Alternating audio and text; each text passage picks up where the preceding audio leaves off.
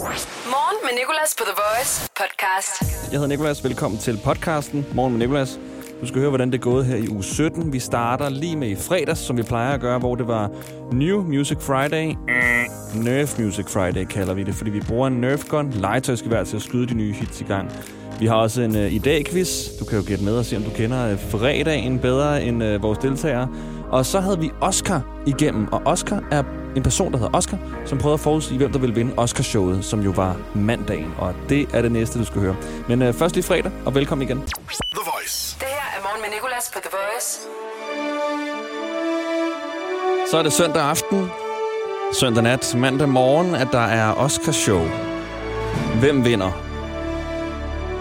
Vi har en øh, særlig ekspert med til at forudsige, hvem der vinder de her Oscar-statuetter.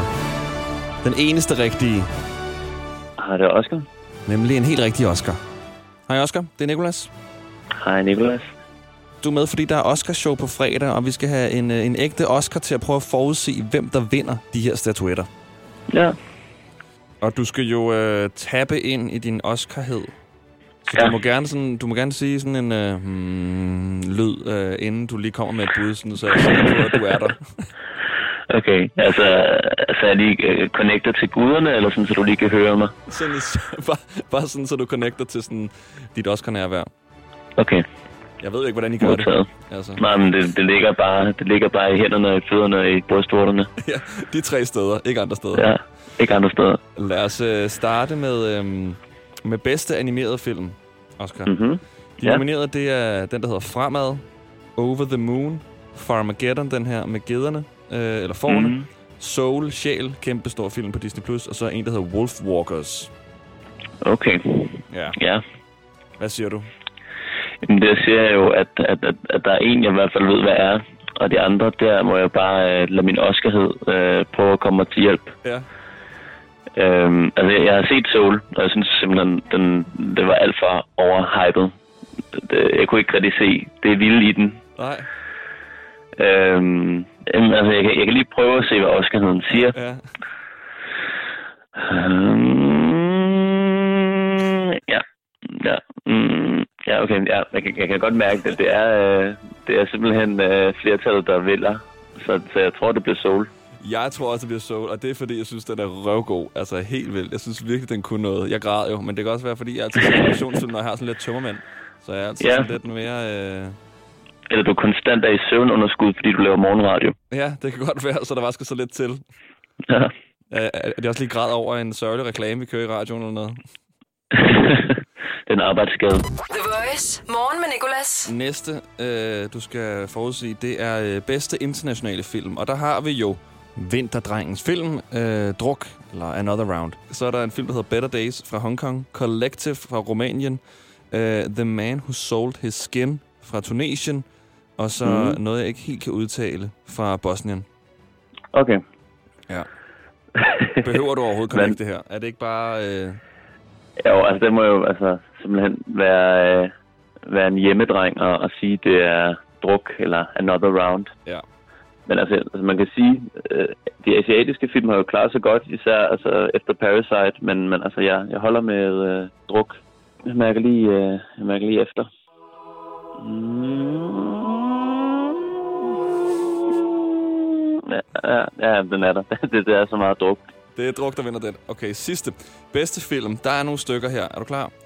Jeg er klar. Jeg siger dem på engelsk. The Father, Judas and the Black Messiah, Mank, Minari, Nomadland, Promising Young Women, Sound of Metal og The Trial of Chicago 7. Mm. Okay. Øh, Du taber bare ind. Ja. Ja,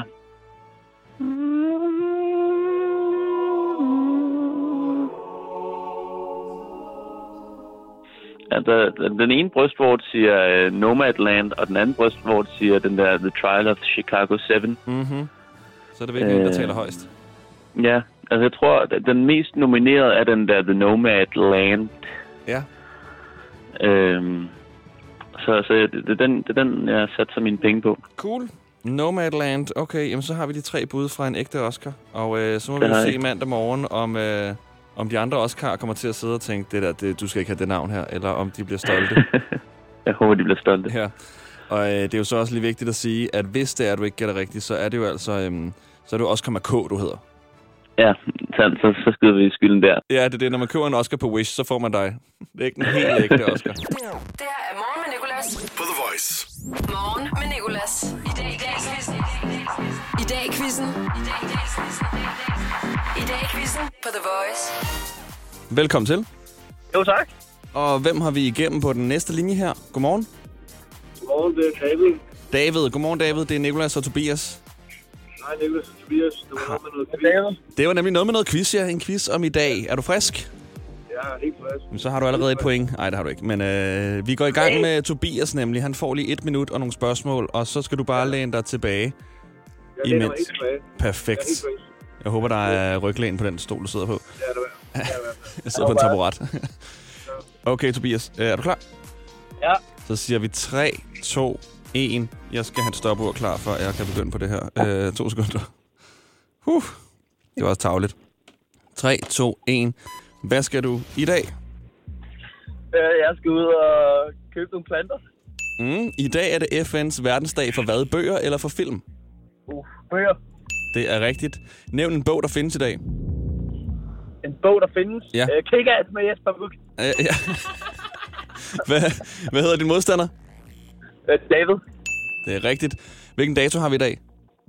Uh, det er den 20. april. Ja, i dag har Mathias Sanka Jørgensen fødselsdag. Hvilken sport dyrker han?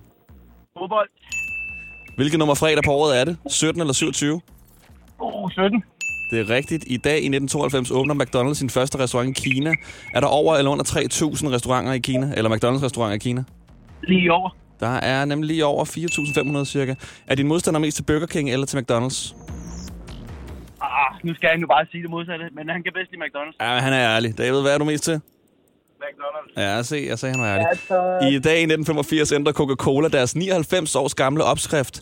Øhm, sig som en cola, der bliver åbnet. Ja, kan du gøre det lidt, lidt højere, så får du point. Og lidt høj... Ej, okay, der, der var der point, og der, der gik dit minut også, Tobias. Og øh, hvad kom øh, Tobias op på? 10 rigtige! Nej, det er ikke verdensrekorden, men du, øh, jo, du kommer op på verdensrekorden. Der er flere, der har den nu. Du er i Hall of Fame fuck, hvor Det var godt nok også et kæmpe spørgsmål. Hvad siger du, David? Det var nemme spørgsmål. Ja, der er også sige rigtigt. Okay. Jamen, det husker vi så. Så hvis du får ni rigtige her, så husker vi på, at du også fik 10 rigtige før. Ja, det, det er fint. I dag i quizzen på The Voice. Fyr den af. 3, 2, 1. Hvad skal du i dag? Jeg skal i. I dag er det jo FN's verdensdag for bøger. Nævn en anden bog, end den din modstander nævnte. I am Zlatan Ibrahimovic. Ja, og hvilken dato har vi ikke i dag?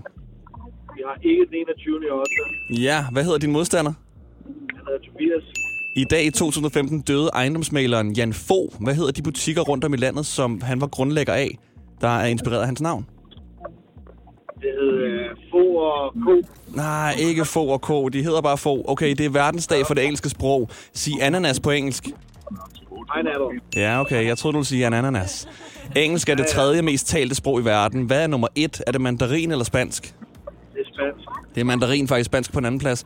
Er din modstander til McDonald's eller Burger King? Han er til Burger King. Og uh, Tobias, hvad er du til? Jeg er faktisk mest til McDonald's. Ja, okay. Nå, men så øh, må vi håbe, du er ærlig der. Har du fået mere eller mindre end seks spørgsmål i dag, David? Jeg har fået øh, mere. Ja, det er rigtigt. William Shakespeare vil have fødselsdag i dag. Han er kendt for udtrykket at være eller ikke at hvad? Mere. Yes, okay. Der, der gik dit minut. Hvad kom vi op på? 8. Seks rigtige. Nej, så Tobias, du vinder. Tak, Tobias. Men David sagde jo, at øh, han også vil få 10 rigtige, så vi kan godt... Har- jeg Nej, vi siger sgu ikke, den er uafgjort. Den går ikke her. Du må være heldig en anden Nej, gang kan- spørgsmålene. Ja, det hvor fedt, mand. Det er fair. Jeg tabte. Så hvad er præmien? Hvad er præmien til Tobias? Er det mig, der eller hvad? Ja, hvis du har en. Har du noget, du har liggende i, ga- i garagen eller et eller andet? Jeg har en, øh, en håndsprit her, der kan bruge. Yes, perfekt. Den godtager vi, Den er Tobias. fin stiv fredag. Ja, det er det. Morgen med Nicolas, The Voice. Okay, der er kommet ny musik i dag. New Music Friday. Og øh, vi gør det jo på en speciel måde her i morgenshowet. Vi skyder de nye hits i gang og kalder det for Nerf Music Friday, fordi at øh, pistolen her er, er det, der hedder Nerf Gun, som jeg har købt i Fætter BR. Så lad os lade den og øh, skyde det nye nummer fra danske Batshiba i gang. Nedtælling, tak. 10, 9, Det er bare sigte på startknappen. 7, 6, Det er altid meget nemt at ramme. Jeg er, et, jeg er 1 cm fra. 4, Ellers skal den ikke skyde den i bunden. 2, 1, 0. Nummeret hedder Run.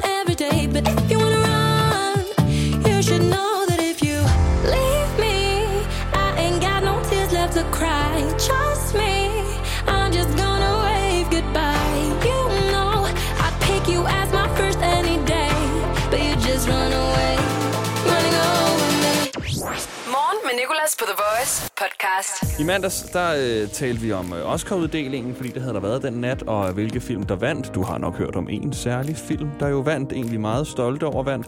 Og vi prøvede også lige at matche det op med de forudsigelser, som øh, vores ven Oscar lavede i fredags, for at se, om det hjælper noget at hedde Oscar og forudsige Oscar-uddelingen. Så øh, talte vi også om aftabuisering af kvinders sexlyst, og vi havde tre eksperter med. Øhm, de er i hvert fald vant til at diskutere og debattere det her emne her. Det er vores praktikant Anne, hendes veninde Anna og hendes øh, anden veninde Signe. Og så øh, er der også en rødt lys sang i dag. Morgen med Nicolas på The Voice. Morgen med Nicolas, hvis du lige er kommet til, så lad mig lige opdatere dig på, hvad der sker. Øh, jeg sidder og drikker gin og tonic, øh, fordi jeg skal forsøge at holde en promille på 0,5. Fordi det gør de jo i uh, filmen Druk, der i nat vandt en Oscar. Thomas Winterberg vandt for bedste internationale film sammen med resten af holdet, og uh, det skal vi selvfølgelig fejre. Så alle fire timer fra 6 til 10 skal jeg sidde og prøve at holde den på 0,5. Da jeg målte før på det alkometer, jeg har købt i T. Hansen, ubetalt partnerskab, øh, stod den på øh, 1,9. Så jeg ved ikke, om jeg har skudt over, eller om jeg har blæst forkert. Jeg håber, det er det sidste, fordi jeg føler mig ikke som en 1,9 dreng i promille. Men den skifter også lidt frem og tilbage. Jeg tænker, at øh, politiet har nok en lidt mere øh, præcis en.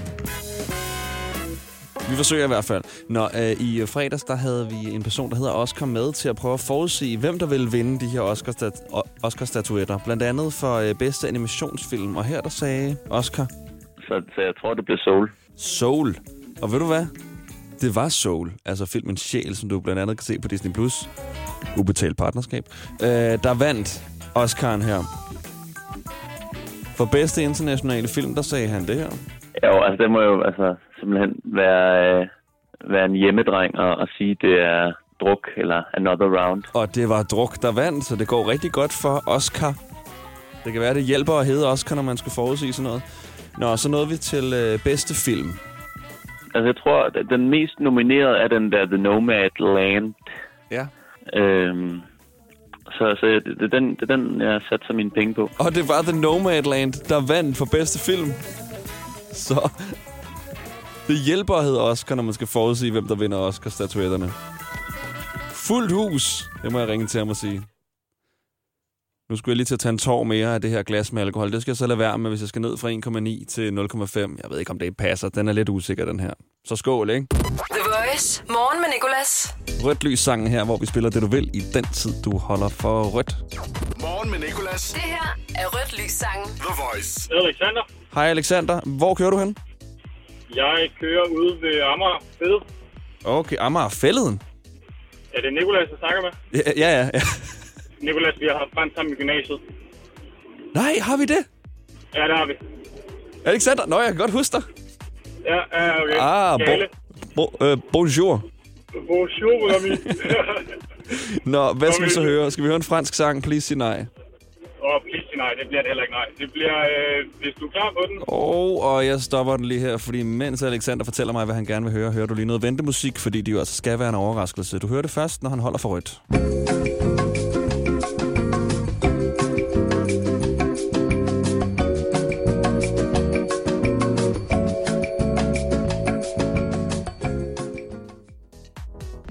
Sådan der, Alexander. Øh, jeg har den klar nu. Jamen, ved du hvad, Nicolas? Øh, jeg kører op mod et øh, lys nu, så må vi se, om den lige når skift. Ja, ellers så må du bare bremse op hårdt. Ellers kommer så rigtig hårdt op, ved du. Ja. Hvorfor kører du bare meget fældet? Jeg er bare på arbejde. Nå. Hvad laver du derude omkring? Øh, jeg arbejder i en større, eller større, ikke, en mindre ingeniørvirksomhed, øh, hvor jeg sidder og ja, laver tegninger i 3D og beregninger. Hold da op, der. Jeg holder, på, øh, jeg holder faktisk på rødt nu. Yes, her er der rødt lys sangen. Tak. Biggie Smalls. Ladies and gentlemen, I go on and on and on and go take them to the crib unless they Husk at sige til, når der er grønt. easy. Call them on the phone and platinum Chanel cologne and I stay dressed to impress. Ja, længere. Og så er der ikke længere. Nå, tak for ærligheden. Du er da godt nok øh, accelereret siden gymnasiet, var? Så er du lige pludselig der, ingeniør og det hele. Ja, jo, jo, det, det er ikke, jeg har altid været meget glad for bygninger, så Ja. det faldt bare ind. Ja, du var også meget glad for gymnasiebygningen dengang. Ej, Ja, øh, du har også altid været god til at speake, så det passer jo godt med, at du blevet, øh, radiovært. ej, vi har hver fundet den rigtige vej. Nå, men Alexander, det var skide hyggeligt at tale med dig igen. I lige måde, Nicolas. Ha' en god dag. god dag, ikke? Det her var Rødt Lys sangen. Vær med igen i morgen. Hvis nu en, øh, en pige kom og sagde til dig, at hun havde været sammen med fire forskellige mennesker i weekenden, vil du så tænke, at det var anderledes, end hvis en fyr kom og sagde til dig, at han havde været sammen med fire forskellige mennesker i weekenden? Det vil du muligvis, og øh, det har noget at gøre med, at der stadig er et kæmpe tabu omkring nogle områder af kvinders seksualitet. Og øh, Dansk Kvindesamfund, de holdt i sidste uge en samtalesalon om netop det her, og om hvordan man kan aftabuisere kvinders seksualitet. Og øh, da jeg hørte, at vores praktikant Anne, hun var med til den her samtalesalon, så tænkte jeg, det vil jeg også have med i morgenshowet, fordi det må der være mange af vores lyttere, der kender til, da mange af vores lyttere også er kvinder, og mænd kan også relatere til det, tænker jeg. Da det igen er så inkorporeret i vores øh, hoveder, vores samfund, at der bare er forskel på, når mænd har sex, og når kvinder har sex, og det er så mærkeligt, altså at der er så stor en forskel. Lige nu der har vi Anne, Anna og Sine med os til at tale om det her. Og Anne, vil du starte med at fortælle lidt øh, baggrundsviden for, hvorfor det er, at kvinders seksualitet stadig på nogle områder er et tabu? Altså, jeg går ikke ud fra, at det er en bevidst nedgørelse eller undertrykkelse af kvinder omkring deres seksualitet, men det ligger så forbundet øh, dybt historisk, men der både er noget døden og kvindens anatomi, og det er farligt, fordi vi har for eksempel fortællingen omkring Gud, som skabte Adam, men han skabte faktisk en anden kone før Eva, som hed Lilith, hvis jeg siger det rigtigt. Og øhm, hun blev gjort til en dæmon, fordi at hun ville gerne sidde på toppen af ham, når de skulle have samleje, og det ville han ikke have. Så derfor blev han, hun gjort til en dæmon, og så fik han så en ny kone, som hed Eva. Men øh, hun havde jo ligesom den samme selvstændighed og lyst, så hun tog jo en bid af æblet i paradiset, og så blev hun jo så udvist af paradiset også. Øhm, og det der ligesom sket med sådan Eva, altså kvinder siden også, så kvinder, der træder ud for den seksuelle norm og ulydighed mod Guds og mandens bud, skal straffes. For at opsummere det meget kort. Jeg har slet ikke hørt om hende der, øh, den første kone, Adam havde. Nej, det havde jeg heller ikke. Det var også meget nyt for mig. Lilith, hun, øh, og hun er en dæmon nu, og man øh, går øh, historier om, at hun øh, dræber alle børn i krybber nu, og det ene og det andet. Fordi hun Ja. godt kunne lide at, at ride. Ja, simpelthen. Okay. Det er hun da også fortjent til, lyder det som om. Og det er jo det, der er så, altså, så fucked ved det her, det er, at, det er sådan, at der er så meget forskel på, når, øh, når mænd og kvinder har sex stadig, desværre. Altså, øhm, jeg kan huske, at tale med min kollega om, at øh, da vi mister vores mødom, og når en dreng mister sin mødom, så er det meget sådan noget, føler jeg med, at man lige går hjem og øh, meget stereotyp, lige får en high five af faren, og lige fortæller lidt om det, hvor at da hende her, min kollega, hun gik hjem og fortalte det, der var, det, der var så meget skam forbundet med det, og det var sådan næsten som en undskyldning, hvor at hendes bror oplevede det andet. Hvordan, øh, Signe, har du oplevet sådan det her på din egen krop? altså i forhold til at miste min mødom. Øh, når man i forhold til sådan at føle, at det er et tabu at tale om, øh, lad os sige for eksempel, hvor mange man har været sammen med i en weekend som pige. Øhm, jeg føler det i hvert fald som, at jeg sådan udvælger meget nøje, hvem det er, jeg ligesom fortæller mine eskapader til, eller sådan, så jeg ligesom ved, at det ikke går videre til andre. Fordi man hurtigt godt kan sådan tænke, at det bliver en sådan negativ ting, der bliver fortalt om en, øhm, hvis man er meget sammen med mange. Og også sådan, altså det er, næste min mødom, så var det ikke noget sådan med high fives og sådan noget, der gik jeg med rimelig lukkede døre omkring det. Mm. Jeg tror lige, jeg sådan viskede det til min mor -agtigt. Men der var i hvert fald ikke nogen andre i familien, der skulle høre det. Tror du, det ville være anderledes, hvis du var en fyr? Mm, ja, jeg tror, jeg vil have sådan en... Jeg tror bare, der er sådan en indbygget sådan stolthed i at have sex for mange mænd, eller sådan, at det er altid en positiv og en nice ting, at hvis man sådan kan klare det agtigt, eller sådan, så tror jeg helt sikkert, at det ville være anderledes, hvis jeg var en mand. Morgen med Nicolas. 6-10 på The Voice.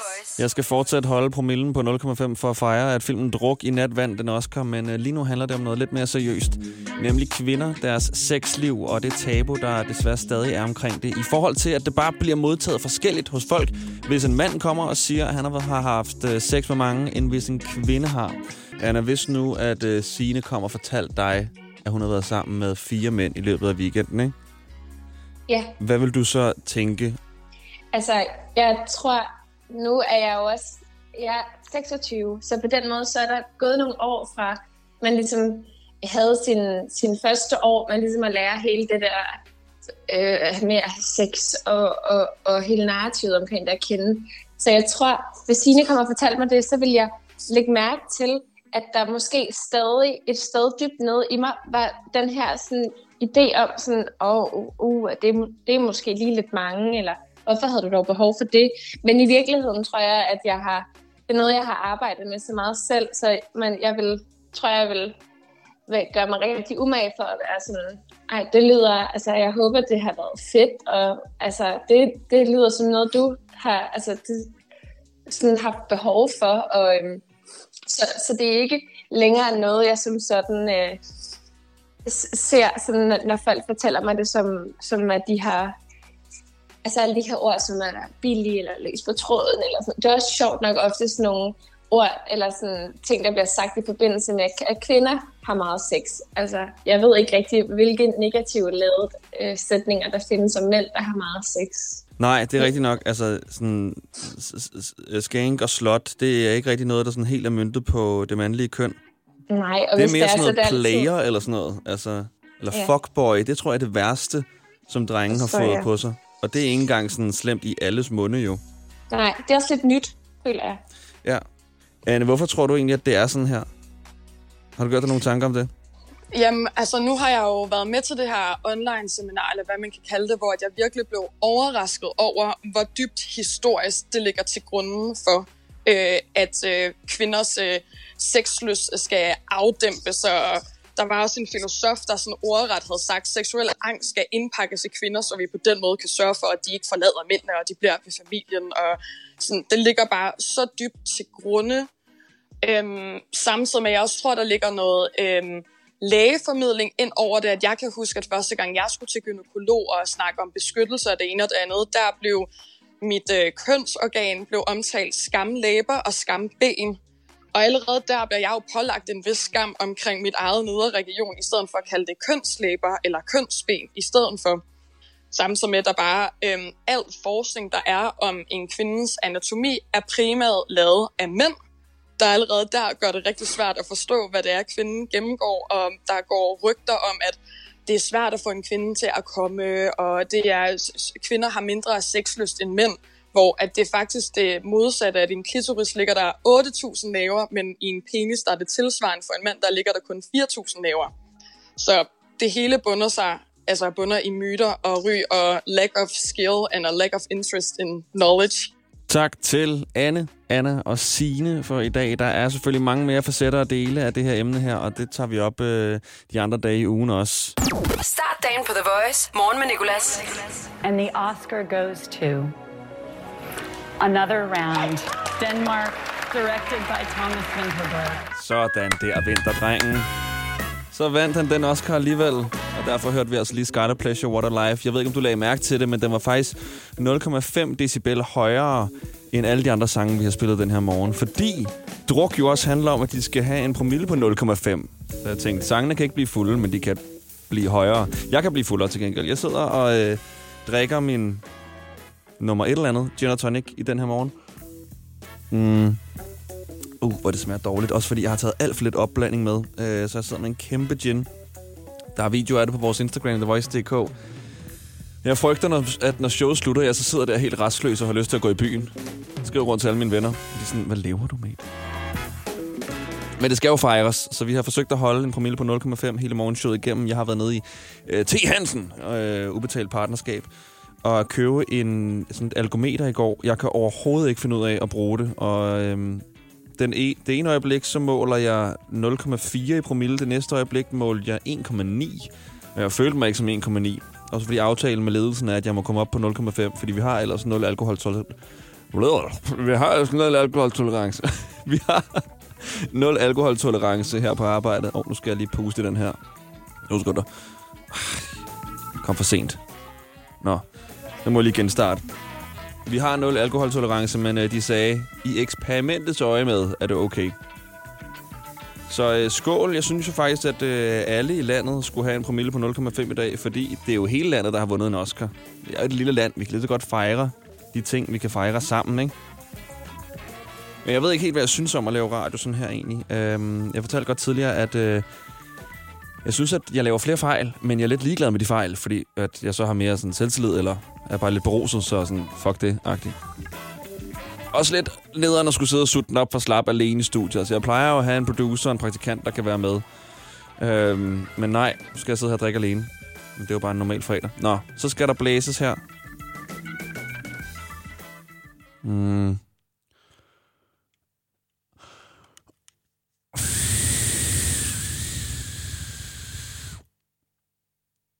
Okay, jeg skal lige blæse igen. Okay, 0,9. Vi er kommet lidt for højt op, kan jeg godt mærke stadig. 0,9 i promille. Så kan jeg lige gå over til kaffen, imens vi hører Sarah Larson, MNEK og Never Forget You. Stort tillykke til uh, Thomas Winterberg, hele holdet, og til Druk. Morgen med Nicolas på The Voice podcast. I tirsdags, der havde vi mormor Inge med mormor hiphop. Uh, det lød mere robotagtigt end hiphop, som jeg vil gerne have det til at lyde. Øhm, og øh, så fortsatte vi også vores øh, snak om aftabuisering af kvinders sexlyst og øh, sexliv i det hele taget. Øhm, afmystificering kan man også kalde det. Og øh, vi havde vores tre veninder med, Anne, Anna og Sine. Og så havde vi fokus på, øh, på, på, øh, på hiphopmusik, fordi Cardi B og Tessa jo lå et stort slag i den her snak her. Og det var i forbindelse med, at vi også lavede mormor hiphop. Så god fornøjelse med det, og så lavede vi også, hvis nyheden var en sang. Jeg er glad for, at du lytter til podcasten her. The Voice. Morgen med Nicolas. Og øh, vaccinestrategi. Sexet ord, jeg ved det godt. Det øh, ord er der i nyhederne i dag, fordi Norge de har øh, en anden vaccinestrategi, end vi har i Danmark. Det er jo sådan, at vi vaccinerer efter alder. I Norge der er de begyndt at vaccinere efter, hvem der, øh, hvilke byer, der har højst smittetal. Det vil altså sige, at de har solgt, eller de har købt en masse vacciner og sendt 20 procent af alle vaccinerne til Oslo, hvor der er utrolig høje smittetal. Om Danmark de øh, følger trop på den her vaccinestrategi. Igen, seks år. Det ved vi ikke endnu. Og så kan du huske i går, da vi øh, vendte de her pandaer her i øh, Zoologisk Have i København, som øh, gerne skulle parre sig, fordi at øh, hunden var i brunst, eller hunden var i løbetid. Og øh, det er hun kun én gang om året. Men han var så uinteresseret, som nogen kan være. Han vil hellere spise bambus. Og der er nogle ret gyldne videoer af, af hunden, der sådan der retter sin bagdel mod ham og sådan maser den op af ham næsten, og han sidder bare med ryggen til og spiser bambus. Nu er de skilt, de her pandaer. Fordi han pandaen Sing, han er fortsat ikke interesseret i øh, Mao Sun, som hunden hedder. Så det er droppet det. Og så er der en sidste nyhed. Det er øh, en rekord, der er blevet slået. De dyreste sneakers er nu blevet solgt på en auktion. 11 millioner kroner. Og lad mig lige komme med min personlige mening her. De er ikke 11 millioner kroner værd af udseende i hvert fald. Jeg synes ikke, de er særlig pæne. Det er Kanye West, der har designet de her øh, Nike Air Yeezys. Han har lavet mange modeller. Det her det er den første model, åbenbart. Altså, de er fede nok, men det er heller ikke vildere. 11 millioner kroner simpelthen. Og det er, fordi han har øh, haft den på til øh, Grammy-uddelingen i år 2008. Altså, det er jo Kanye West, vi taler om, ikke? Så jeg tænker, jeg har fundet en sang, der passer på den nyhed.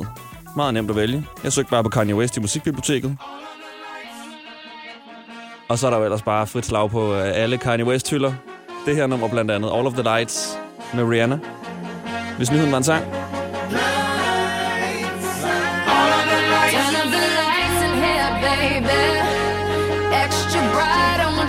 want y'all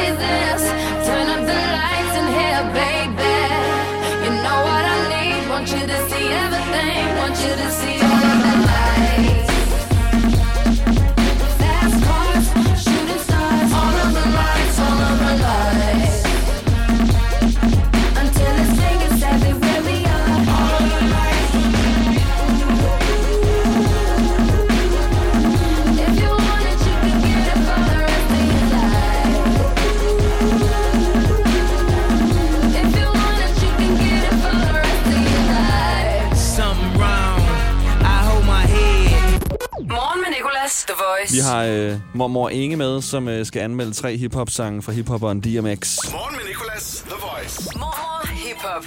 Det her er Mormor Hip Hop. Mormor, du skal anmelde øh, en- en hiphopper i dag, faktisk. En, der hedder DMX. Ja, Ja, DMX. Øh, og det er fordi, han er desværre død. Han afgik øh, ved døden for noget tid siden, og øh, han var en kæmpe stjerne, og han var nogle 50 år, døde af en overdosis. Ej, hvor er det forfærdeligt. Det gør de alle sammen. Ja, nogen bliver også skudt, men øh, ham her døde af en overdosis, og jeg tænker bare, i en alder af 50, det er altså ret, øh, det er ret seriøst, så hvad? Ja, det må man sige. Han, Men- han, han så sunget sådan noget i, i, i alle de år. Om han har sunget sådan noget, som, øh, som du skal høre? Ja, ja han har Ja. sunget sådan noget i alle de år. Jeg tror, til sidst har han ikke sunget det, så har han bare mere levet af det. Jeg tror, han har levet som en relativt normal 50-årig, sådan som det nu er, når man er en rockstjerne eller en hiphopstjerne. Mm. Men Ja. Okay, og han har altså lavet øh, i hvert fald tre kæmpe store hits, som du skal anmelde. Og den, som øh, du vælger, skal vi høre i radioen. Nå, okay. Kan du lige sætte sætningen? Hvor sidder du henne lige nu? Jeg sidder inde i campingvognen. Ja, hvad kigger du på? Hvad jeg kigger på? Jeg sidder og kigger på ned på et papir. Okay, det var fordi, jeg troede, vi kunne få sådan et idyllisk billede af, at du sad ude foran og havde, havde udsigt til havnen og sad Jeg med... har, den, jeg har den skønneste udsigt, altså til blomsterne, træer og havnen og det hele, men øh, jeg sidder inde i vognen, fordi jeg ikke ved, hvor meget øh, der er udenfor. Nej, okay. Nå, men lad os øh, få noget musik på, der overhovedet ikke passer til din setting, så. Er du klar til det første ja. nummer? Ja, det er jeg. Den hedder X Gone Give It To You. X gon' give it to you.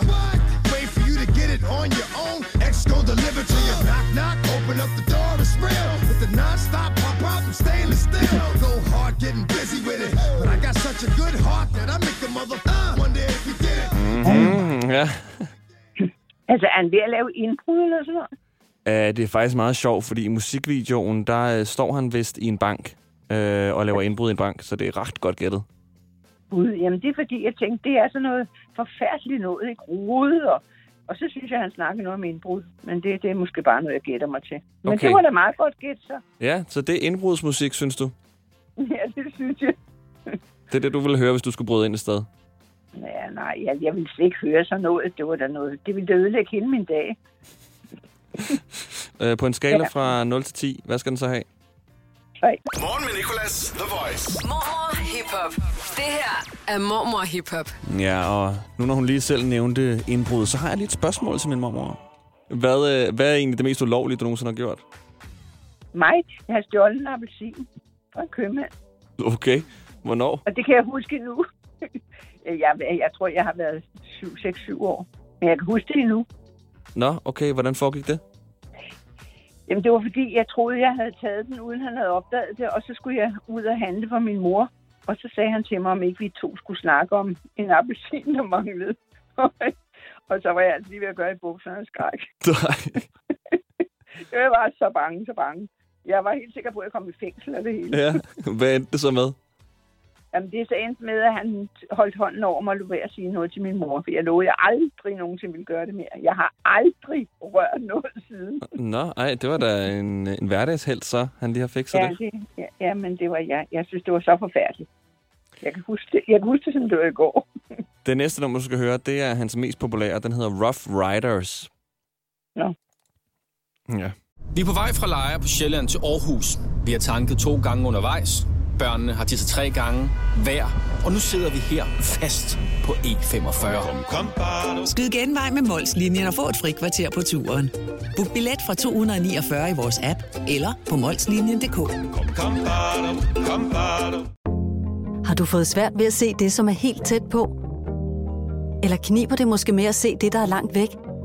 Så få en gratis synsprøve hos Synoptik. Lige nu er vi i gang med Danmarks største synstest. Skal du være med? Bestil tid på synoptik.dk. Synoptik. Vi tager dit syn alvorligt. Hvorfor er det, man insisterer på at bruge ugenummer på arbejdspladser? Det er specielt, når der skal planlægges ferie. Frederik, hvad siger du til uge 27 og 28? Jamen, det kan jeg jo ikke rigtig svare på, før du begynder at bruge rigtige datoer. Eller som minimum forklare mig, om det er før eller efter Tour de France. Få hjælp til at forstå dine ferierettigheder. Skift til KRIFA nu og spar op til 5.000 om året. KRIFA, vi tager dit arbejdsliv seriøst. No. Stop! Drop! Shut them down, open up shop! Oh, no! That's how rough riders roll! Stop! Drop! Shut them down, open up shop! Oh, no! Jeg han har det godt. Du tror ikke hvad? Jeg tror ikke, han har det godt. Hvorfor ikke det? Om han har det godt. Altså, det lyder som om, han råber stop hele tiden. Gør Jamen, det? jamen, det gør han også. Nå. Jamen, Stop. hvad er det, der skal stoppe? Hop. Øh, ja, jeg ved det ikke. Jeg tror bare, det er øh, alt det dårlige for ham, der skal stoppe, eller alle de nederen ting. Øh, han kører egentlig bare rundt på, på, på, øh, på nogle motorcykler med sine venner, og så, øh, øh, og så siger de bare, that's how rough riders roll, som er sådan der. Det er sådan, de her, det her øh, gang her, det kører. Nå, okay. Ja, men altså, jeg synes, den er lidt bedre end den før, så da han får et firtal her. Okay, hvad er det, der er bedre? Den er ikke så rodet. Han synger bare stop hele tiden, så det er jo nemt nok. Ja. Mormor Hip Hop. Lige nu i morgen med Nicolas. The Voice. Er der, er der nogle sange, du kan sådan helt igennem? Er der en sang, hvor du kan hele teksten? Det er da nok, hvis jeg tænker mig om. Men Ja, ja, det, Ikke dem, det- du har sunget er- for mig, da jeg var lille og skulle sove. Jo, det har det sikkert været. Altså, det har det nok været. Altså, det, det er nok sådan en børnesang. Ja, nej, Marie hører en evig glad ved at tro. Jeg Ja. også har sunget. Ikke? Jo, og den der Ole med paraplyen kan jeg også godt huske. Nå, det var godt. Hvordan er det nu, den jeg- går? Den der Ole med paraplyen. Så skal jeg ikke synge mere. Okay, jeg det synes, må være, faktisk, være. jeg synes faktisk, den var en smule uhyggelig nogle gange. Synes du det? Ja, Nå, jeg synes, melodien var lidt nøjeren. er det rigtigt? Ja. Nå, det er nok den måde, jeg har lagt tryk på den så. Jeg kan også huske, at far han sang den der, Solen er så rød, mor. Ja. Den er også Ja. uhyggelig, fordi der ender det med, at solen dør. Ja, altså det, det, det kan jeg da godt forstå, at du synes, den er lidt, lidt uhyggelig. Men det er der faktisk mange af de der sange, der er, Mm. hvis man så tænker sig om. Men det tænker man jo ikke over, når man synger dem for børnene, vel? Nej, nej. Nå, vi har et nummer tilbage, mormor. Ja, det er spændende. Den hedder Party Up. Party op. Y'all gon' make me lose my mind. Up in here, up in here. Y'all gon' make me go all out. Up in here, up in here. Y'all gon' make me act a fool. Du griner? Ja, jeg griner, fordi synger han ikke om en papegøje, Jakob? Nej. Up in here. Nå, synger han det? Det får jeg, Jakob. Nå, papegøj, papegøj. Ja, jeg Jeg forstår. tror ikke, han synger papegøje, men jeg synes, han synger Jakob op, Jakob ned. Ja, ja, men det gør han ikke. Han synger øh, up in here, up in here. Altså heroppe, heroppe. Nå. Men altså, jeg synes, den, den var der... Altså, hvis jeg skal vælge nogen, så vil det være den, der får mest. Så får den fem. Okay, 5 ud af 10 skal den have. Okay, jamen øh, så har vi jo faktisk fundet en vinder. Ja, der har vi. Og øh, den øh, skal du sætte på nu for os. Men du er nødt til at fortælle os, hvem der har lavet den, og hvad den hedder. Jo, det er lige længe her. Øhm, det her det er DMX og Party Up. Mm. Det behøver du ikke sige. Det var bare mig, der, der undrede mig. Nå, okay. Det her, det er DMX med Party Up. Party Up, ja. Yo, yo, Party Up. rest in peace, DMX. Rest in peace. Rest in peace. Perfekt, mormor. Så fik du også lige sendt nogle tanker op til DMX. Og tak, for at du gad at være med i dag. Jamen, det var så lidt. Skal Ja. du have det rigtig godt, skat? I lige måde. Jeg glæder mig til, at vi ses. Ja, det gør vi. Ja, jeg elsker dig, skat. Hey. Hej. Y'all gon' make me lose my mind. Up in here, up in here. Y'all gon' make me go all out. Up in here, up in here. Morgen med Nicolas. 6-10 på The Voice. Og i den her uge, der har vi øh, i morgenshowet en del fokus på aftabuisering af kvinders sexliv. Og nok også mere afmystificering. Fordi der er bare desværre forskel på, hvordan man ser mænd og den måde, de taler om sex og har sex på, i forhold til, når kvinder gør det samme. Og vi har øh, vores praktikant Anne med på telefonen, og hendes øh, to veninder, der er rigtig investeret i det her emne her. Det er Anna, og det er Signe. Jeg tror virkelig også, det er magt, altså at det er en magtbalance, som mændene er bange for det her med, at lige pludselig så, så, øh, så ejer de ikke sexen, som de troede, de gjorde, eller kan score, som de troede, de kunne, for så kan de også bare blive smidt ud, efter de er blevet, øh, efter de er blevet reddet i hovedet. Men de objektiviserer kvinder så meget, specielt i den hiphop, som jeg selv sidder og hører. Så hører jeg sådan en helt album med Der Baby. Og det er sygt nogle af de ting, som man bare siger. Og så man bare går stille og roligt hen til sit øh, daily job og ned og handler i Netto til. Og så bliver det bare langsomt sådan der indarbejdet i hovedet, og specielt på unge børn også. Jeg tager, ikke mange drenge hører de der SoundCloud-rappere, der har nogle fucked up værdier. Det er også bare lidt ærgerligt, at det så hele tiden skal være det ekstreme, ikke? Så at kvinderne gøre det så ekstremt, og mændene gør det så ekstremt, så bliver det hele tiden sådan... Men gør kvinderne det til ekstrem? Er det ikke bare, fordi de ikke har gjort det før? Jo, men jeg mener sådan, altså i den hiphop, hvor mændene også gør det til ekstremt, de taler jo også om det her med sådan, også bollet lige fire kvinder i ugen, hvor det er jo noget, som mange af os ikke rigtig helt sådan kan relatere til. Står lidt ligesom med Cardi B. Det bliver også, altså, det bliver meget Ja. ekstremt. Man skal sådan, enten Ja. så gøre det helt vildt meget, uden bare sådan at have en normal weekend, og så være sammen med en masse. Men jeg personer. tror, jeg tror også, at det handler om, at grund til, at, øhm, som du siger, Nicolas, sådan, at arbejder med ekstremer lige nu, det er fordi, at vi bliver nødt til at råbe lidt højere for at komme ned på sådan der, hvad der burde være det normative i samfundet, i stedet for. At sådan, jeg kan jo sagtens sige, Nå, men jeg vil bare gerne have lov til at have, kunne have lige så mange sex med mennesker, som mænd kunne, uden at blive shot for det. Men så vil alt andet jo overdøve den ene sætning, jeg siger. Men hvis vi netop får sådan som Tessa, som går ud og har de her meget provokerende tekster, og vi har Cardi B og alle dem her, som lever wet ass pussy, sådan at hvis vi har dem, der råber så højt og bruger alle de her ord og referencer, som kan gøre, at vi piger, vi kan stå jeg ved godt, vi kan gå på klub mere, men kan stå til fester og synge med på de her sange, og ligesom bakke hinanden op om det, så er det jo også med til at blive inkorporeret i vores hoved, og netop med til at lave den her learning øh, fremadrettet. Så vi, jeg tror bare, vi er i en tid lige nu, hvor vi bliver nødt til at tage den til det yderste, for det bliver hørt. Det er virkelig en, øh, en nice samtale, som jeg er glad for, at vi kan have åbent øh, i radioen, og vi har fokus på det øh, resten af ugen også her sammen med Anne, Anna og Sine. Morgen med Nicolas på The Voice podcast. Og det er altså opsamlingspodcasten for morgenshowet for uge 17, du er i gang med. Jeg hedder Nikolas. Olivia, hun er en uh, ny upcoming musiker. Hun hedder Olivia, har lavet ugens voice choice. Hende havde vi med i dag til at lave det, vi kalder for omvendt mormor hiphop. Og øh, så øh, talte vi om øh, tv-programmer, reality shows, der godt kunne blive coronaficeret, fordi vi skal udnytte den her pandemi ekstra meget, fordi den jo forhåbentlig snart er slut. Og så øh, fortsatte vi også øh, vores snak med Anne. Start dagen på The Voice. Morgen med Nicolas. Har du set øh, reality-programmer som Paradise Hotel, X on the Beach, Stjerner i trøjen, Løvens Hule, alle de her fede programmer, som vi alle sammen elsker? Ja, men kunne du ikke godt tænke dig at se min corona-version? Jeg tænker, vi lige kan nå det, inden corona det er fortid, og inden vi går tilbage til, at det bare er en lækker øl, man stopper en lime i. Fordi jeg synes nemlig ikke rigtigt, vi har udnyttet coronatiden godt nok i forhold til at lave tv-programmer, der er baseret på det. Så her har jeg lige nogle tv-programmer, Corona-version i forhold til titlen. Hjem til gården. Lav noget, der hedder Hjem til Wuhan. Paradise Hotel, Corona Hotel. Der findes jo Corona-hoteller, hvor alle de smittede, de er indlagt, skulle jeg til at sige. Indlogeret. Forestil dig at lave det til et reality-program, hvor alt det, der foregår i Paradise Hotel, for, foregår på et Corona-hotel. Landmand søger kærlighed. Mm-mm.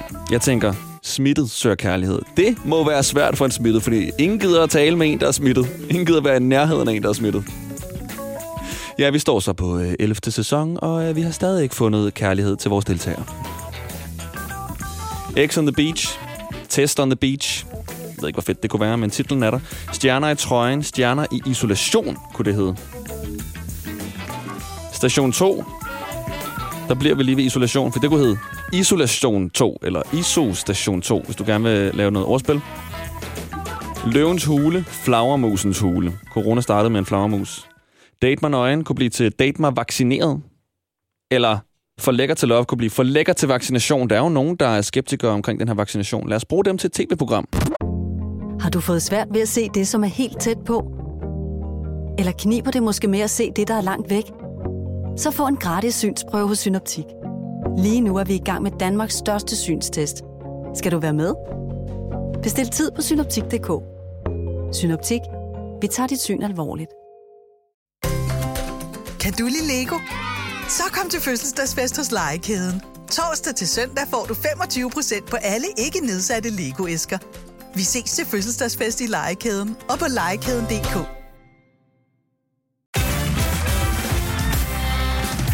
personlighed til jobsamtalen er jo ikke din rigtige personlighed. Din personlighed til jobsamtalen kan jo sidestilles med en trailer på en Hollywood-film, hvor du viser alle de fede sider af din personlighed frem. Jeg viser for eksempel en actionkomedie frem, men jeg er lidt mere en abstrakt kunstfilm i virkeligheden. Få professionelle råd til dit skift af job eller branche. Skift til KRIFA nu og spar op til 5.000 om året. KRIFA, vi tager dit arbejdsliv seriøst. Morgen med Nicolas på The Voice. Og hver tirsdag, der laver vi mormor hiphop. Min mormor, hun er fra 1942, og hun anmelder musik fra øh, vores tid. Hun anmelder hiphop musik, fortæller os, hvad hun synes. Hun synes mange gange, det er noget forfærdeligt ravelse. Og i dag, der gør vi det omvendt. Vi laver omvendt mormor hiphop. Vi har øh, en ny musiker med, meget upcoming, Olivia. Kommer sikkert til at høre meget mere om hende. Hun er 18 år gammel. Hun har lavet ugens Voice Choice. Og øh, Olivia, eller Olivia, som hun hedder rigtigt, skal øh, anmelde musik fra min mormors tid, 1940'erne. Og for kvinder er jeg som en anemone. Jeg er bly og sært, fordi jeg nemlig ved. At jeg elsker ikke andre end min kone. Og nu skal de få min store hemmelighed. Jeg har aldrig kysset andre end Maria. Hvad synes du? Jamen, den er da meget sød. øhm, jeg vil sige, at jeg giver den en, en 4. 4 ud af 10. Okay, så du gemmer de helt høje karakterer. Ja, altså, ja. Den er meget sød, men det er ikke lige noget, jeg vil rykke med på. Nej, okay. Hvordan vil du sige, hvis at der kom øh, en, øh, en fyr eller en, øh, en pige, eller det der er imellem, hvad end du er til, over og sagde til Ja. dig, at personen var som en anemone? Vil det være et sådan, scoretræk, man kunne bruge ligesom Knud her? Og for kvinder er jeg som en anemone. Helt sikkert, altså, den, den gør der en lidt blød knæene. Hvad er det værste scoretræk, nogensinde har fået at vide? Scoretræk. Ja, eller score-replik? Åh, oh, øh, jeg tror, det er den der, du ved, om man er faldet Nej, jeg skulle til at sige, ikke faldet ned fra nogen himmel. Ja. Nej, er du kravlet op for Den er- helvede, for du ser forfærdelig ud. den er god. Ja, øh, du får lige den næste her i Omvendt Mormor Hip-Hop. Liva Vel øh, fra øh, 1940. Ud og kigge lytte. Der er sving i bæk og dam og bier, får og lam. Alt er grønt, ligesom i fjor, og den runde, nyfødte jord er glad og fuld af barneskrig. Hvad synes du? Um, den var da også meget sød. Um, Er den bedre end den får en forrige? fem- Jamen, den får en femmer. Okay, lidt bedre der. Ja. Ja. Er meget øh, sådan Disney-sangsagtig, synes jeg. The Voice. Morgen med Nicolas. Klokken er 12 over 8, og hvad synes en 18-årig om musik fra 1940'erne? Det er det, vi tester nu. Vi kalder det omvendt mormor hiphop, fordi mormor hiphop det er noget, vi laver om tirsdagen her i morgenshowet, hvor min mormor, der er fra 1942, anmelder ny musik. I dag har vi vendt den rundt, fordi vi har øh, den 18-årige danske musiker Olivia med. Hun hedder rigtig Olivia. Hun har allerede anmeldt to sange fra 1940'erne. Knud Pfeiffer og Liva Vel, velkendte navne. Den, der fører, har fået 5 ud af 10 på Olivias skala. Sidste, Okay. Jeg er så glad, øh, hedder den Osvald Helmut og Åge Stentoft på flyl. Her har jeg sat på den stol, som de ser. I det køkken, som de ser dag for dag. Det er jo hiphop, kan man sige, fra den gang. Det er jo en rap. Det er bøffer med løg, som uh, Bøffer med løg. vil have. Ham, der er kok. De kan tro, han skal nok stege bøffen, så jeg kan få lov til at nyde den spøj med at skrælle hans løg. Den er skrab. Det er den. Og dog. Kan den slå 5 ud af 10? Den, den, får en, øh, den får en syver. Okay, hvorfor? Jamen, den var, den var meget morsom. Ja, det er lidt grinere, når, når, når, end de andre. Ja, det er det. Nå, okay, jamen øh, det er dig, der kommer til at sige undskyld til Roger, vores musikchef. Øhm, jeg ved ikke, om du bliver valgt som voice choice igen nogensinde, men øh, den bliver vi nødt til at spille en lille bid af så. Damn. Og det var altså øh, Olivia, som har lavet ugens voice choice, som du kan høre hver dag her på The Voice. Nu skal vi høre øh, den her, den her øh, gamle, gamle, gamle sang. Og undskyld, bare en lille bid skal vi høre, ikke? Undskyld, Roger. Altså, please, ikke, ikke tage det personligt. Vi tager bare en lille bid af den, ikke? Ikke det hele. Jeg er så glad. Osvald Helmut, ældste sang nogensinde spillet på Voice. Her har jeg sat på den stol, som de ser. Men det er ikke mig, der har valgt. Det er Olivia. ser dag for dag. Jeg har plads på Savoy. Det er bøffer med løg, som uh, gæsterne vil have.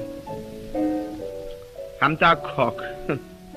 De kan tro, han skal nok stege bøffen, så jeg kan få lov til at nyde den spøj med at skrælle hans løg. Den er skrab. Det er den. Og dog.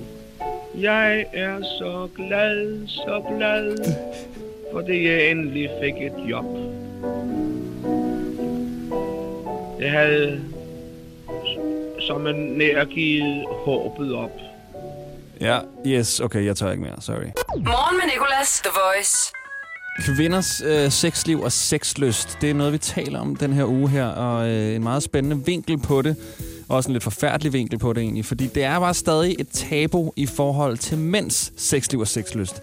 Da det for eksempel bare lyder anderledes i mangens hoveder, når de hører, at en mand har været sammen med rigtig mange mennesker, i forhold til når en kvinde har været sammen med mange. Bare tænk på ord som skank eller slot, som er skældsord, der hovedsageligt er myndet på piger. Det er sjældent, at den fyr bliver kaldt det, hvis han har været sammen med mange. Så er det mere sådan, at han er en player eller en fuckboy. Og vi taler om det med øh, tre kvinder. Det er øh, blandt andet en, der hedder Sine. Jeg tror egentlig bare, det er sådan gennem samtaler med veninder og sådan bølger, eller sådan feministiske bølger, der ligesom var kommet de sidste par år, at jeg er blevet interesseret i det her og hoppet med på den, aktie og øh, gerne vil være med til at gøre en forskel. -agtig. Og hvad med dig, Anna? Hvordan er du investeret i, øh, i det her emne? Jamen, øh, undskyld, jeg sidder her ved store kontorlokale. Jeg Mm. tror lige, jeg går lige ud i køkkenet. Ja. Det er også irriterende, at de andre på arbejdet ikke kan være stille, når vi prøver at lave noget her. Netop. Jeg studerer til daglig, men lige nu der arbejder jeg øhm, hos et firma, der hedder Dusk, som øh, netop også arbejder for ligesom at, øh, at sætte fokus på at arbejde med altså sådan kvindekroppen og alt det, der ligesom hører med og følger med, som, som før har været... Altså man kan sige, det, det er en ting, som de produkter, der for eksempel er blevet skabt af kvinder, de er skabt af mænd, øhm, og ikke med den hensigt at sådan, forbedre sådan, de her produkter til kvindekroppen, men mere bare fordi du kunne se, at der var et hul i markedet. Så det er sådan noget, jeg sidder med for tiden, så det her altså, er jo, spiller jo lige ind i det. Det er enormt interessant. Og så har vi vores egen praktikant Anne med, som øh, har en historie fra dengang, hun mistede sin mødom. Jeg kan huske, at jeg skammede mig meget, da jeg mistede min mødom. Der kan jeg huske, for jeg godt vidste, at det ikke var en, der skulle være kærester med efterfølgende, men at den, ligesom, den her mødom, den skulle bare poppes. Og det var jeg utrolig ked af det, sådan der i flere måneder bagefter, for jeg var sådan, det går jo ikke, at nu har jeg haft sex med ham her, men vi skal jo ikke være kærester, så nu kommer alle i byen til at hade mig, og jeg bliver en slot, og jeg bliver en skank, og det var jo også det, rygterne gik på, hvilket jo var så dumt, for det er sådan, det er en, du har haft sex med, der har taget din mødom, og det var en god oplevelse, og det var med en, du, du følte dig tryg ved, og det ene og det andet. Men fordi, at vi ikke blev kærester, så var jeg sådan, nu ved jeg godt, hvilket sådan, øh, rygte øh, øh, forløb, jeg skal igennem nu, som jeg skal stå op for mig selv, hvilket er enormt svært, når man er de der øh, midt teenageårene, der skal stå op for sig selv på den måde. The Voice. Det her er morgen med Nicolas på The Voice. Er der forskel på, hvis du hører, at en mand har været sammen med 100 mennesker, og på, hvis du så hører, at en kvinde har været sammen med 100 mennesker? Hvis du synes, det lyder lidt mere forarvende, når det er en kvinde, der har gjort det, så er du helt sikkert ikke alene i den her verden. Og det er lige præcis den tabuisering af kvinders sexliv i forhold til mænds, som vi har fokus på nu. Fordi den skal aftaboriseres så hurtigt og så meget som muligt. Fordi det er jo ikke fair. Og vi har Sine, Anne og Anna med os, som vi fik introduceret lige før. Og det er tre kvinder, som jeg taler med om det her. Efter vores samtale i dag, der tænkte jeg på, hvordan jeg taler med mine drenge om det. Og jeg, jeg tager mig selv i sådan, altså vi har også det der helt stereotype sådan, samtaler, at når en pige har været sammen med mange, så sidder vi og tænker, og der bliver også sagt kommentarer sådan med sådan, ah, okay, jeg har godt nok været vidt omkring mig, hvor det havde slet ikke været det samme, hvis det var en fyr. Hvordan vil du tale med dine drengevenner om det, hvis du var en fyr, sådan for at gøre det bedre, eller for ligesom at sådan køre lidt den anden vej? Jeg tror også bare, at det er enormt vigtigt, at, øh, at for eksempel, når dig og dine drengevenner, Nicolas, I sidder og snakker om det her, så som Signe også siger, så bare blive ved med at snakke om det og gå i dybden med det, og måske stille spørgsmålstegn over for hinanden omkring, hvorfor er det, at vi stiller os kritisk over for hende og pigen, hun har været sammen med mange. Hvorfor er det, øh, vil jeg helst være sammen med en, der ikke har været sammen med særlig mange, eller vil jeg, ikke være, vil, eller vil jeg gerne være sammen med en, som har været øh, seksuelt aktiv også? Så man ligesom kan spore sig ind til kernen af problemet, og ligesom at blive ved med at i tale sætte sådan, godt, der, der er ligesom en, en forkert samfundsbillede, vi stadigvæk lever igennem, fordi det ligger historisk så dybt begravet i os. Mm. Man snakker jo også om, at, noget, altså, at det er internaliseret, og det er det, jo ikke, det er det jo i samfundet, men så bliver det, det jo automatisk i os alle sammen. Fra vi er børn, altså sådan, det er institutionerne, det er de, de ting, vi ser i fjernsynet, det er måske vores forældre, eller sådan. Så det er altså virkelig svært at vokse op uden det her. Altså, så man skal jo huske ikke at være sådan altså sådan slå sig selv i hovedet med det, men det første skridt på vejen mod ligesom at ændre det eller, eller forbedre det, det er jo at være opmærksom på det. Altså det, sådan er det med mange ting. Det er bare sådan, og det var det også for mig. Jeg havde en kæmpe sådan awakening, da jeg selv begyndte at være seksuelt aktiv. Og jeg mødte ekstremt meget. Sådan, altså jeg var den første i hele min venindegruppe, der ligesom begyndte at være det, og jeg var ekstremt alene. og jeg følte ikke, jeg kunne snakke med nogen om det. Øhm, så jeg gennemgik ligesom en proces der, og senere oplevede jeg, hvordan da mine veninder så skulle igennem det samme, øhm, så kunne jeg ligesom være der på en måde og være sådan, du skal bare lige forstå det her, at hvis du er sammen med ham her, det bliver til mere, så sådan, det er også helt okay, og jeg følte ligesom, at nu havde jeg et ansvar for at sørge for, at der var flere, der, der ikke fik den oplevelse, som jeg havde haft. Mm. Men det er rigtig svært. Øhm, Ja, men er, der, altså, er det også sådan svært at sådan, ikke overbevise sine veninder om det, men sådan... Altså, fordi det er jo også inkorporeret i dem, eller øh, internal... In, hvad var det, du brugte for et ord? Det var ret flot. Jamen, det er også meget altså, akademisk, men internaliseret. Internaliseret. Det er det, ja, og det, det er det jo i os, indtil vi bliver opmærksomme på det, og vælger at ligesom at det er det der med, at man skal sådan aflære nogle ting, som vi har lært. Morgen med Nicolas på The Voice podcast. Torsdag øh, er vi nået til her i podcasten. Der lavede vi kontotjek med vores praktikant Anne. Det er altid meget sjovt. Og apropos Anne, og læg, læg gerne mærke til, hvordan jeg sagde apropos, og ikke apropos, som jeg plejede at kalde det, indtil jeg fik at vide, det er forkert. Apropos Anne, så øh, havde hun en, øh, en episode med en lænestol og en fyr, hun skulle købe den af i weekenden. Og øh, det byggede vi lidt videre på og hørte, om andre har datet dem, de har handlet med online. Og så øh, talte vi om noget, der hedder Madonna-komplekset. Så god fornøjelse med øh, den her øh, dag i podcasten. Start dagen på The Voice. Morgen med Jeg Nicolas. håber, du har en god morgen indtil videre. Jeg hedder Nicolas. Nu skal du høre et eventyr fra det virkelige liv. Øh, Jeg var øh, til noget sammenkomst i weekenden, skulle hjem om aftenen, øh, tænkte lige, jeg stopper lige ved Nørreport lige og tager en McDonald's. Og det gjorde jeg, og så stod jeg og ventede ved bussen. Jeg skal til Nørrebro, der hvor jeg bor. Og øh, der står en pige, meget sød pige, øh, ser hun ud til at være, med sin cykel hen ved busstoppestedet. Står og ryster helt vildt, for hun fryser så meget, og står og maser en McDonald's-pose ned i sin kurv. Og så, øh, så går jeg over til hende og øh, spørger, fordi jeg er godt opdraget, kunne du tænke dig at ligesom, få min hættetrøje, fordi jeg har en temmelig stor jakke på, og du fryser helt afsindig meget. Så siger hun så, nej eller stok, fordi hun er norsk. Øh, og øh, hun sådan tøver lidt med det her nej her, så jeg spørger igen, altså, det er helt okay. Du må meget gerne låne min hættetrøje. Jeg kan bare, altså, hvis det er, at du sådan ikke vil tage den, så kan jeg bare få dit nummer, sådan, så du kan skrive, når det er, så kan jeg finde den. Du bor tydeligvis i byen. Øhm, og så siger hun sådan, her, nej, nej, nej, det er okay, I er stadig på norsk, nu taler jeg bare dansk. Øh, og så siger jeg til hende, jeg tror ikke, du kan have din cykel med i bussen. Øh, hvor skal du hen? Du skulle så øh, til Nordvest, lige ved Nørrebro, så jeg tænker, okay, ved du hvad, vi kan splitte en taxa. Øh, så kan vi sætte dig af først, så kører jeg hjem til mig selv. Og så siger hun, ja, det er fint, så siger vi sætter os ind i en taxa, cyklen kommer bagpå, vi sidder inde i bilen sådan, og chatter lidt, sådan, som øh, en dansker og en nordmand nu kan, øh, fordi jeg er rigtig dårlig til at forstå både svensk og norsk. Og hun fattede heller ikke helt mig. Men øh, så kommer vi så øh, hen til hendes adresse, og så siger hun, øhm, kunne du tænke dig at komme med op og spise McDonald's-maden? Og så er jeg sådan, okay, er det her, det er kun noget, der sker i film. øh, vi kan godt spise McDonald's-maden sammen. Ja, det kan vi godt. Hun sagde så, bare spise McDonald's-mad. Og jeg er sådan, ja, ja, ja, altså, så fint. jeg havde slet ikke regnet med andet. Så går vi op og øh, sidder og spiser McDonald's-mad, og bare taler sådan vildt lang tid. Kender ikke hinanden. Stadig norsk, dansk, engelsk. Og så siger hun, om jeg havde set den der tv-serie, der hedder Exit. Øh, en norsk tv-serie. Så siger nej, det har jeg ikke. Nå, men så lad os øh, sætte os over i min sofa og se den. Så sætter vi os over og ser den. Og stadig sådan, altså jeg siger til hende, du må endelig sige, hvis vi skal gå. Altså, vi kender ikke hinanden. jeg aner ikke engang næsten, hvad du hedder.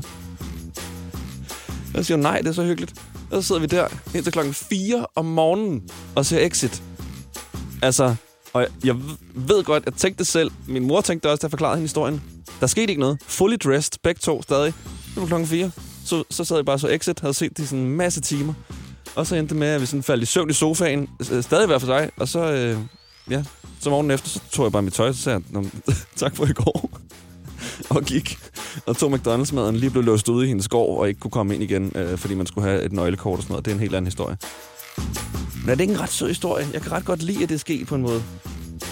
Så jeg ved ikke helt, om jeg skal kalde det for en dating-historie. Det tror jeg ikke, jeg vil, men det, jeg vil i hvert fald gerne tale med dig om sådan en dating-historie, fordi jeg hørte en meget sjov historie fra øh, vores praktikant Anne, som hun har haft i weekenden.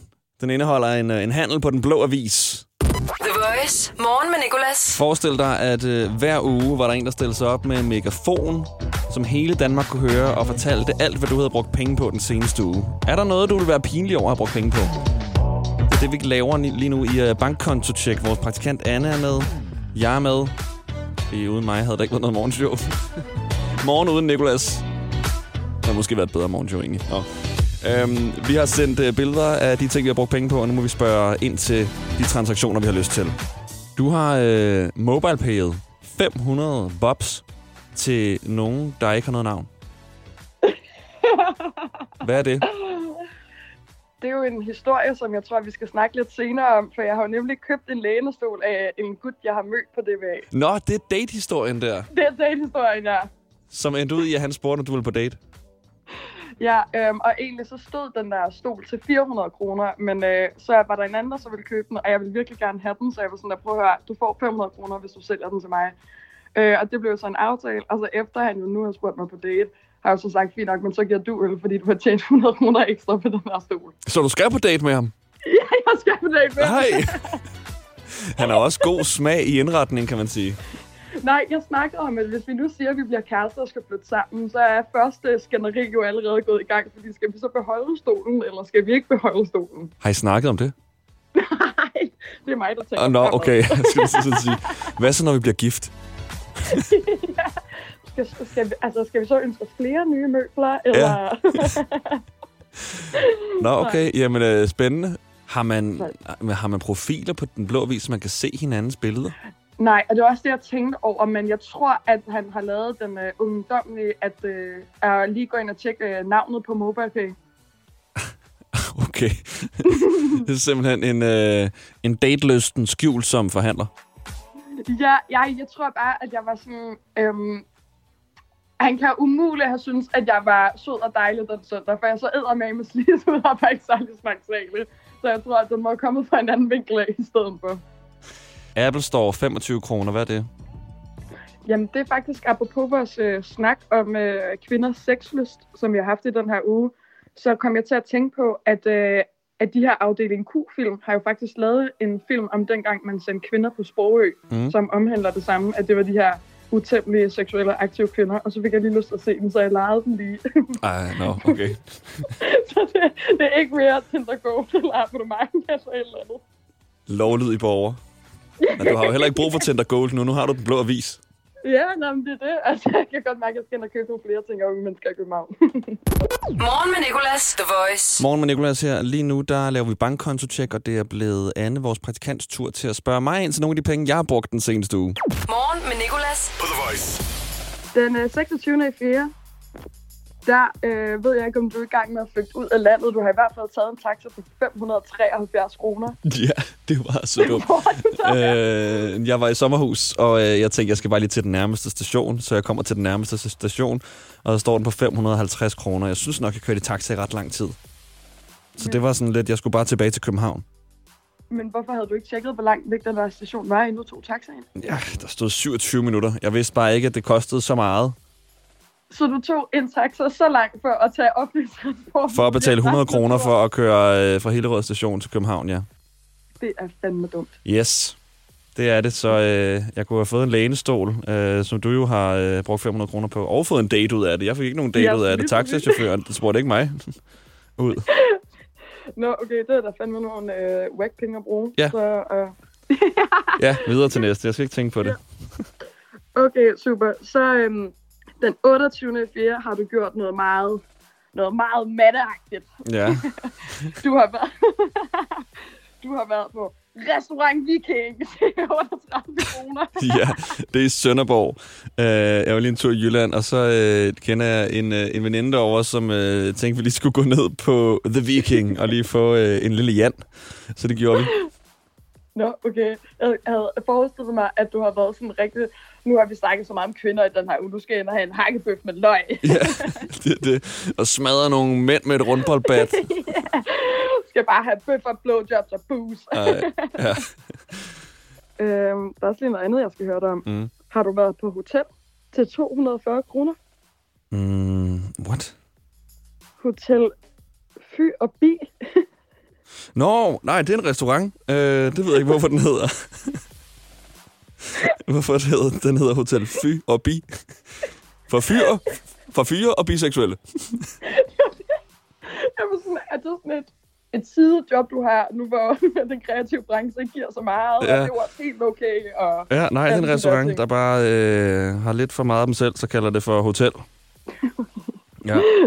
Så du til gengæld den der overskydende skat? Ja. 22 Men jeg- løg. Men jeg gad ikke være en, som jeg gad ikke, at du skulle blære dig med det. Yes. Jeg er så dårlig til at lave min forskudsopgørelse. ja, det kan man da virkelig se, men du har jo også gjort det bevidst. Ja, ja, jo. Jeg har hævet min trækprocent lidt. ja. Jeg bruger det som en opsparing. Og så kommer folk og siger, jamen, de er jo dine egne penge. Og så er det bare, vi er ikke venner mere. Luk. Men hvad, bruger, hvad skal du så bruge de her øh, 22 kilo på? Spar op. Jeg kan ikke høre så meget brankomusik, uden at kunne relatere til det på bare nogen måde. Så jeg bliver nødt til at have nogle flere penge på kontoen. Igen meget mændeagtigt sagt. Ja. My man. Morgen med Nicolas. 6-10 på The Voice. Hej Nicolas, det er Christina. Hej Christina. Har du nogensinde handlet Hej. med nogen på øh, Den Blå Avis eller noget, og så datet dem? Øh, det, var- altså, det var faktisk ikke den blå avis. Øh, jeg skulle engang købe en hundevalg af en. Øh, en ret kort tid efter, at jeg faktisk lige var blevet skilt. Og øh, så endte det faktisk med, at vi blev øh, sådan vildt forelskede i hinanden og var kærester i to år. Okay, du skulle købe en hundevalp, efter du var blevet Ja. skilt, og så blev du forelsket og kæreste med personen i to år. Ja, det, det er simpelthen korrekt. Hvordan øh, gik det videre fra, at sådan, her har du en hundevalp, til sådan, skal vi kysse? Jamen, altså, jamen, altså, jeg var jo nede og se den her hundevalg. Og så var der bare sådan, jamen, så var der bare gnister imellem os lige fra første øjeblik. Og så kom jeg jo så hver uge for at se den her hundevalg, indtil den blev otte uger, og jeg så måtte få den med hjem. Og så i løbet af de her otte uger, der udviklede det sig jo så, øhm, ja. Og så blev det simpelthen til et forhold, og vi var sammen i, i to år og havde det dejligt sammen i to år. Ej, og så øh, øh, var, havde han eller hun jo også mulighed for at være sammen med hundevalpen. Han lige havde solgt. Ja, ja. Det var jo simpelthen fantastisk. Sikke en handel. Og en ret sød historie, ja. Og Nelly, hun lever stadig i bedste velgående, er 6,5 år gammel, og er mit lille kærlighedsbarn. Nej, hvor er det sødt. I er ikke sammen, jeg kan høre. Nej, det er vi ikke, men det, det var ikke noget øh, dramatisk eller noget. Vores liv var bare meget forskellige, så... Okay. Men øh, ja, Det var dig, der vandt der jo. Du har egentlig bare fået en gratis hundevalp det var med en helt kæreste. sikkert mig, der vandt. Ja. Der var også mange, der prøvede sådan at sige, at, det var bare for at få hundevalpen gratis, at jeg Ja, ja. sådan, blev kæreste med men det var det altså ikke. Ej, Jeg nej, betalte nej. 12.000 for hunden. Ja, ja, det er bare haters. De vil bare ønske, det skete for dem selv. Start dagen på The Voice. Morgen med Nicolas. God morgen, 7 minutter over 8. Jeg hedder Nicolaj, så den her uge, der taler vi om øh, kvinders sexliv og sexlyst, og hvorfor det på nogle områder er tabuiseret. Og jeg sidder ikke ene mand her og taler om det. Jeg har øh, tre eksperter med på emnet, der er vant til at diskutere og debattere det. Det er Anne, Anna og Sine. Og i går, der vendte vi øh, aftabuisering af kvinders sexliv i musikken. Hvor sådan nogen som Cardi B, som vi hørte her på op, er med øh, til at gøre det i forhold til at rappe de tekster, hun gør, og Tessa, som vi har her i Danmark, der også har nogle OK eksplicite øh, tekster. Øh, og Anna har et bud på, hvorfor det er sådan, sådan nogle øh, eksplicite tekster her, der skal til for at hjælpe med at aftabuisere kvinders sexliv. Øhm, Madonna Horror Complex. Ja, det hedder Madonna Horror Complexet. Øhm, Madonna Horror Complex, det er egentlig en, et term, der blev øhm, sådan, første gang blev nævnt af Sigmund Freud. Øhm, men, og det var sådan lidt noget bullshit. Det var mænd, der kunne lide af det her øh, øh, kompleks. Og nu bruger man det så sådan lidt et begreb i lidt andre sådan, sammenhæng. Men det handler sådan set om, at kvinder øhm, kun kan ligesom eksistere på, det er ligesom sådan, du kan være øh, Madonna, eller du kan være whore. Det er som om, du kan blive desired, but not respected, eller respected, but not desired. Altså enten er du den her helt jomfruelige, øhm, som vi mener, sådan, så, der er noget værd, og vi vil gerne lytte til. Men den her person kan ikke gå ud og sige, at jeg, har også, jeg kan også godt lide sex. Så er man sådan, nej, Mm. så er du, altså sådan, og, det, og jeg tror, at der er rigtig mange, der kan genkende det her med, at det er rigtig svært, og øhm, man kan se det på andre måder, sådan kvinder i, i, i brancher eller i stillinger eller sådan noget. Det er som om, du kan, du kan vælge en af de to ting. Enten skal det være lækker sex og oven din lyst og sådan noget, men så gider de heller ikke høre, at du har nogle politiske holdninger til et eller andet. Fordi, altså, du kan kun være en af de her ting. Og det er, lidt, det er sådan lidt fluffy, men, men det er ekstremt interessant øhm, at kigge på. Hvor tror jeg, det her kommer fra med, at øh, folk ikke synes, eller i hvert fald øh, den normative tankegang, som du nævner der, ikke synes, at magt hos kvinder er sexet? Jeg tror, at jeg tænker, at, sådan, at magt ved kvinder, det kan godt virke sådan lidt demaskulariserende for mænd, fordi at de ligesom, eller det det sådan historisk set også, at det er deres position -agtigt. Så hvis kvinder, de tiltager sig en magtposition, så virker det sådan lidt, øhm, ja, demaskulariserende, hvilket kan gøre det us- usexet. Giver Ja, fordi man har lidt de her feminine og maskuline værdier i et samfund, ikke? Og maskuline værdier er jo, er- det er jo magt, og det er sådan et dominans og øh, penge og, og politik og sådan noget. Og feminine værdier, det er mere sådan øh, bløde og sådan noget. Du, du, du er meget ydmyg, og du vil helst ikke bestemme eller råbe for højt. Og det er også derfor, man er sådan, altså kvinder, der, der råber højt eller har en holdning til ting. Eller for eksempel er det, kan det være vildt svært at være en kvinde, der snakker højt om de her ting. Fordi der er rigtig mange, der er sådan, hvorfor, hvorfor skal du nu snakke om det der igen, og det gider vi ikke høre mere på, og uha. Altså, det tror jeg ikke, jeg er den eneste, der har mødt. Morgen med Nicolas på The Voice podcast. Så er der ikke mere podcast her. Der er flere episoder fra andre uger, som øh, jeg håber, du har lyst til at lytte til. Jeg hedder Nikolas. Det hele det kommer af et live show, der kører alle hverdage fra 6 til 10 på The Voice. Der er der også lidt musik med. Øhm, og ja, du kan prøve at tjekke det ud og se, om du kan lide det. Og ellers så håber jeg, at du kan lide den her. Jeg kan i hvert fald lide, at du, øh, at du har hørt den. Så mange tak. Tak til vores producer Lærke. Tak til vores praktikant Anne. Og vi ses. Hverdag 6-10 på The Voice. Morgen med Nicolas. The Voice. Danmarks hitstation. Og altid som podcast.